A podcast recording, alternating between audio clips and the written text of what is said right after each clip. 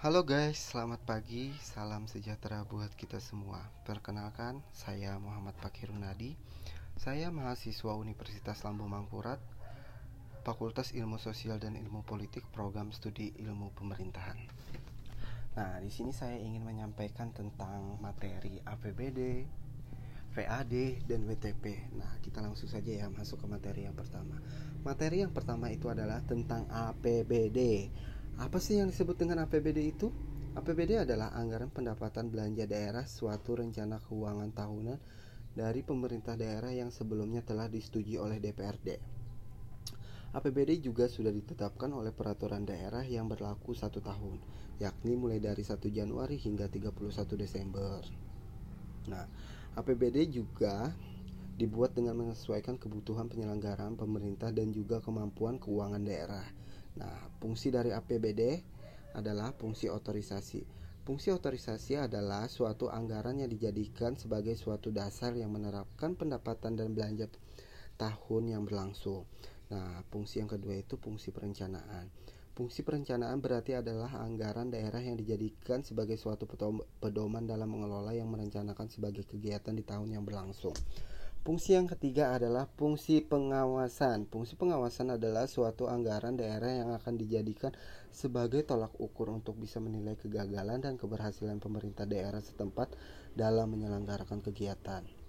Fungsi yang keempat itu adalah fungsi alokasi, yang berarti anggaran daerah yang harus bisa diarahkan untuk bisa membuat lapangan kerja, mengurangi angka pengangguran, pemborosan dalam menggunakan sumber daya, dan juga meningkatkan efektivitas dan efisiensi perekonomian daerah.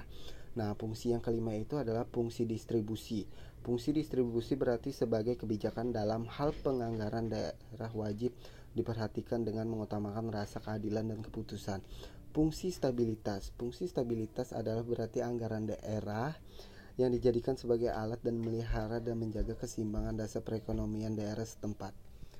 Tujuan APBD Tujuan APBD ini adalah yaitu membantu pihak pemerintah daerah, membantu meningkatkan koordinasi, membantu menciptakan dan juga mengadakan efisiensi serta keadilan dalam penyediaan barang, membantu menimbulkan prioritas belanja pemerintah daerah, membantu meningkatkan dan juga menghadirkan transparansi pemerintah daerah yang menggunakan dana APBD. Nah, apa sih pengaruh APBD itu? Nah, pengaruh APBD ini tersebut sesuai dengan teori Keynesian yang mengatakan bahwa simulasi fiskal lewat government expenditure untuk melakukan belanja barang dan jasa serta investasi yang modal mampu membantu meningkatkan pergerakan sektor real. Nah, kita akan menjelaskan tentang PAD yaitu apa sih PAD? PAD itu adalah pendapatan asli daerah. Nah, pendapatan asli daerah ini didapatkan oleh dari kota masing-masing ya. Nah, saya ini berasal dari kota Banjarmasin. Pendapatan dari kota Banjarmasin ini adalah sebagai dilansir di kompas.com. Nah, pendapatannya itu adalah 1,7 triliun. Ini adalah peningkatan yang menurun, sangat menurun. Kenapa jadi sangat menurun? Karena kan kita sedang mengalami masa pandemi COVID-19. Nah, semua perekonomian yang ada di dunia, Indonesia bahkan di Kota Banjarmasin ini sangat menurun. Nah, pajak yang tertera dari pendapatan di Kota Banjarmasin itu yang didapatkan dari pajak hiburan, pajak restoran, pajak motor, dan pajak yang lain-lainnya. Nah, pajak yang sangat terpuruk di Kota Banjarmasin ini adalah pajak hiburan Nah, kenapa jadi pajak hiburannya sangat terpuruk? Ini bisa juga menimbulkan pendapatan asli daerah itu menurun karena dari pajak hiburan ini. Pajak hiburan ini menurun karena adanya inilah apa? Karena ditutup kan karena adanya pandemi Covid-19 ini semua pajak hiburan yang ada di Kota Banjarmasin ini ditutup semua yaitu agar mencegah mencegah mata rantai Covid-19 itu tidak menular. Nah, di sini kita menjelaskan tentang WTP. Apa sih yang disebut dengan WTP? Nah, kita jelaskan ya. WTP. WTP adalah singkatan dari wajar tanpa pengecualian sebuah opini yang dikeluarkan auditor terhadap laporan keuangannya sesuai dengan amanat konstitusi dan Undang-Undang Nomor 17 Tahun 2003 Audit atas laporan keuangan lembaga negara dilakukan oleh BPK.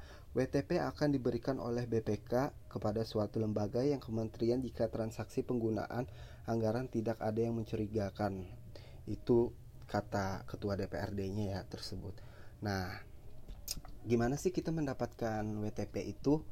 Kita mendapatkan WTP itu kita harus efisiensi, kita harus menganukan laporan keuangan sebagai bahwa bukti kita bisa mendapatkan keuangan tersebut. Nah, sini saya sebagai Muhammad Pakirunari saya sudah selesai ya menjelaskan tentang materi tersebut. Terima kasih, selamat mendengarkan.